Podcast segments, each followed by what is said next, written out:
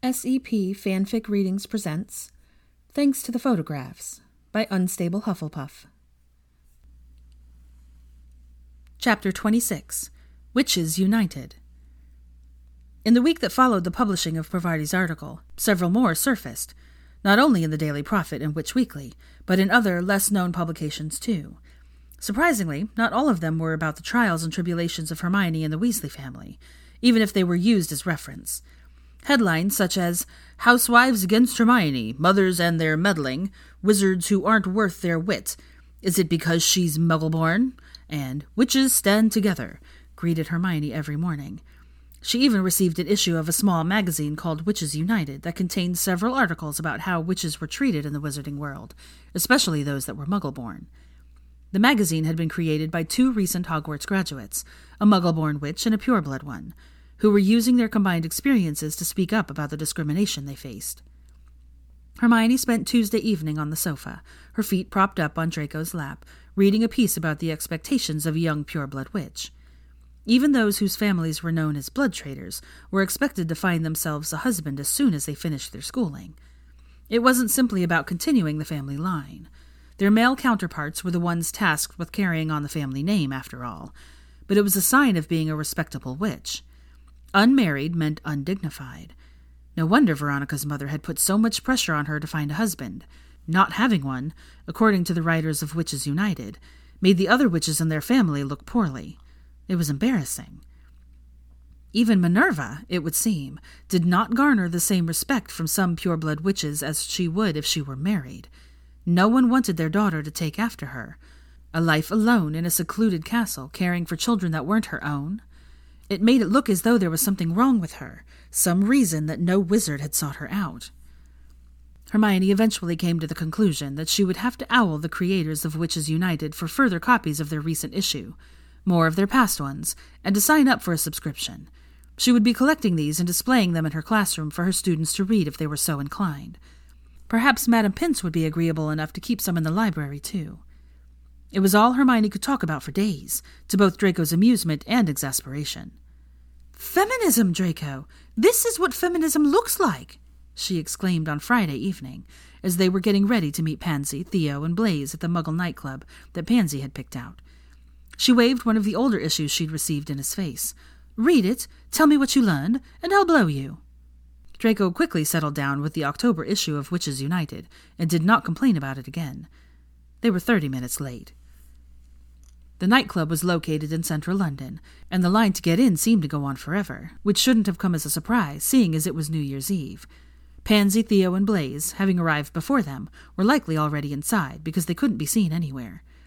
Draco resorted to confronting the bouncer, earning an elbow in the ribs from Hermione. I'm sorry, did you want to wait in that line? he said mockingly, and Hermione glared at him. That's what I thought. With a hand on the small of her back, he led her through the crowded club, using his height to find the others. Pansy, Theo, and Blaise were lounging in a VIP booth that Hermione was sure they had confunded their way into and happily sipping martinis. They would have looked very posh if it weren't for the disco ball esque dress Pansy had on. Oh, my lovelies, you're finally here, she cried. What the fuck took you so long? Well, Draco began, looking awfully smug, and Hermione cut him off with another elbow to the ribs. She then dragged him into the booth next to Blaise. Theo! Pansy shouted, snapping her fingers. More drinks! Then she pursed her lips, narrowing her eyes, and added, On second thought, I want bottle service. Oh, oh, I think I know this one, Blaise exclaimed, suddenly sitting up straight. He listened for a moment, then grinned. Now I'm in the back getting head from my hun while she going down and breaking down what I done. I think my mother would drop dead if she were to see him right now, said Draco. She's smoking my blunt, saying she ain't having fun. Bitch, give it back now. You don't get none. Definitely, said Pansy, nodding in grim agreement. She immediately brightened at the sight of Theo, a bartender carrying a bottle of vodka with a sparkler on top of it close behind him. He retook his seat beside Pansy, and they all watched as the sparkler fizzled out and the bartender poured each of them a shot. All right, you lot. Let's see what Muggle tastes like. A few seconds later, Draco, Pansy, Theo, and Blaise were all spluttering, their eyes watering slightly and cursing loudly. Hermione laughed joyously. Hermione, what the fuck? said Pansy. Do people really drink this shit? asked Blaise incredulously. I feel like I'm burning up, said Theo, and turning to Pansy, he picked up her hand and pressed it to his forehead. Do you think I have a fever? Oh my god, you're fine, said Hermione, rolling her eyes. It's not supposed to taste good. It's just supposed to get you drunk. Well, in that case, Blaise poured them all another shot. There's a reason it's used for shots, Hermione continued, taking one. Only psychopaths sip straight vodka. Theo pointedly took a small sip from his shot glass. This is going to end with one of us on the bathroom floor, said Draco, grimacing. Suddenly, Pansy shrieked and slammed her empty shot glass down on the table. She took Theo by the hand and made for the dance floor, singing as she went. You're going to make me sing this.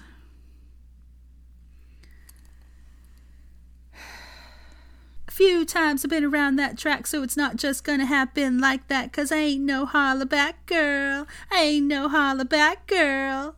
I can't believe I just did that. Her mother would also drop dead, Draco whispered to Hermione, who grinned. If someone had told her a year ago that she would spend the last few hours of 2004 watching Pansy Nott dancing to muggle pop music, she likely would have taken them to Janus Thickey Ward at St. Mungo's. She poured the three of them another shot, and after recovering, sent Draco to the bar to get real drinks that they could use to chase it down. Much better, Blaise sighed ten minutes later, plucking the straw from his strawberry daiquiri and tossing it on the floor. That was for Pansy, actually, said Draco, setting down another drink, I got you a sex on the beach. I appreciate the sentiment, Draco, but you're not really my type. Too pointy. I happen to like his pointiness, said Hermione, crossing her arms over her chest. It adds character. You two are doing wonders for my self esteem right now. Pansy and Theo appeared, flushing and out of breath, and squeezed into the booth. Fanning herself with her hand, Pansy said, Oh, this looks like fun, and picked up the abandoned Sex on the Beach. Is that a tiny umbrella? said Theo, studying an alarmingly blue drink, and Hermione nodded in confirmation. Fascinating. He then took a shot before washing it down with the blue drink. The umbrella poked his cheek as he did so. Draco stretched out his arm over Hermione's shoulders and looked out onto the dance floor. Is this really how some muggles dance? he asked her. This isn't just some big hoax you put on for a laugh. no, this is really how some muggles dance. Am I a terrible person for wanting to take a photograph to send to my father? Hermione laughed, shaking her head. Just imagine the look on his face. Your mother will hear about this, said Draco, in a good impression of his angry Lucius Malfoy.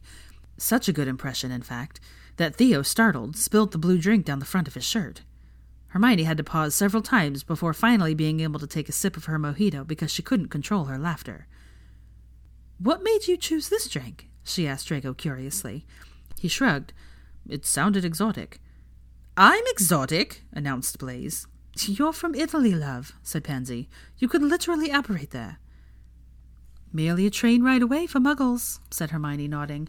Oh, hush, said Blaise, waving his hand as if to bat away their words. He took another shot and stood, wincing. Time to find a good looking muggle girl to snog later. He then strode away, quickly vanishing into the crowd. Hermione finished off her mojito and shook the empty glass in Draco's face. Another, if you would. We've not been here an hour. She frowned.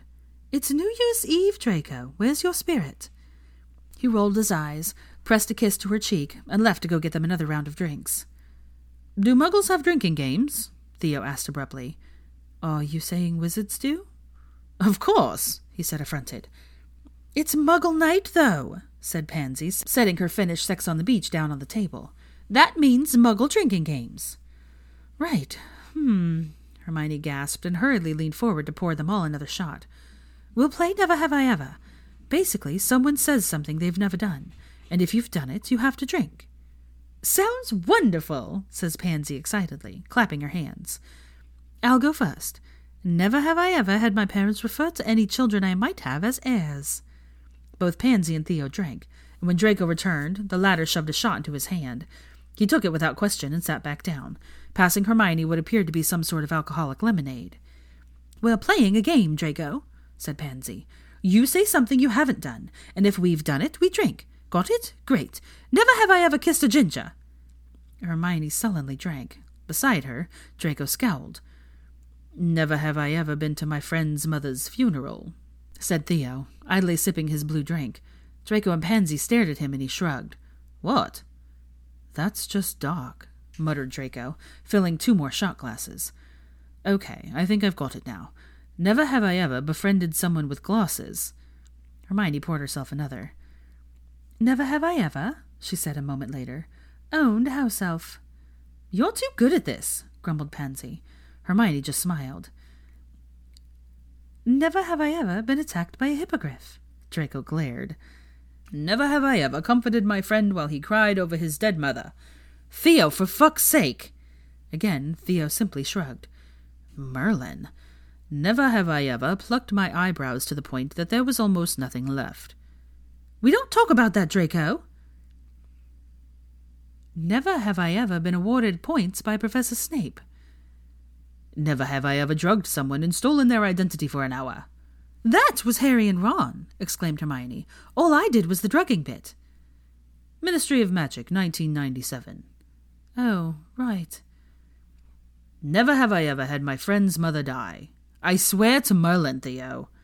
After finishing her drink and taking at least three, maybe four more shots, Hermione was ushered out onto the dance floor by Pansy, the latter shoving people aside in order to get closer to the DJ, and and that was about all Hermione remembered. The following morning, or perhaps afternoon, Hermione woke to find herself lying on Pansy's zebra print rug, sans shoes. Groaning, she tried to sit up, only to smack her head on the coffee table. She carefully maneuvered out from under it and crawled up onto the sofa, collapsing at once, one arm dangling off the side. She doubted she was capable of much more movement than that, but thankfully, she now had a better vantage point. Theo, too, had passed out on the rug. He had what appeared to be vomit on his shirt, blending into the stain left by his blue drink. Draco was draped over the settee, his tie tied around his head. He only had one shoe. Blaise was nowhere to be seen. Pansy, too. Perhaps they were nearby, but Hermione didn't think she could stand to check. Just then, Draco groaned, turning onto his side, and promptly fell off the settee and onto Theo, who yelped and instinctively punched him in the face. Fuck! said Draco, rolling off him, pressing a hand to his now bleeding lip. That was highly uncivilized. Hermione giggled, then clutched her throbbing head, wincing in pain. All right there, Miss Granger. Not sure yet, Theo. She forced herself up, leaning on her elbows. Either of you know where Pansy and Blaise are? Draco grimaced. Well, shit muttered Theo, glancing around and rubbing his eyes. I've lost my wife. Never again! Pansy screamed, suddenly appearing in the doorway and making them all groan once more. She had her hands on her hips, and there was a sizable chunk of her hair missing. United Witches my ass, Hermione! That bitch had the fucking audacity to get handsy with my husband, and only now have I just realized what she did to me. Do you see this? I swear I'm going to hunt her down and shave her fucking head.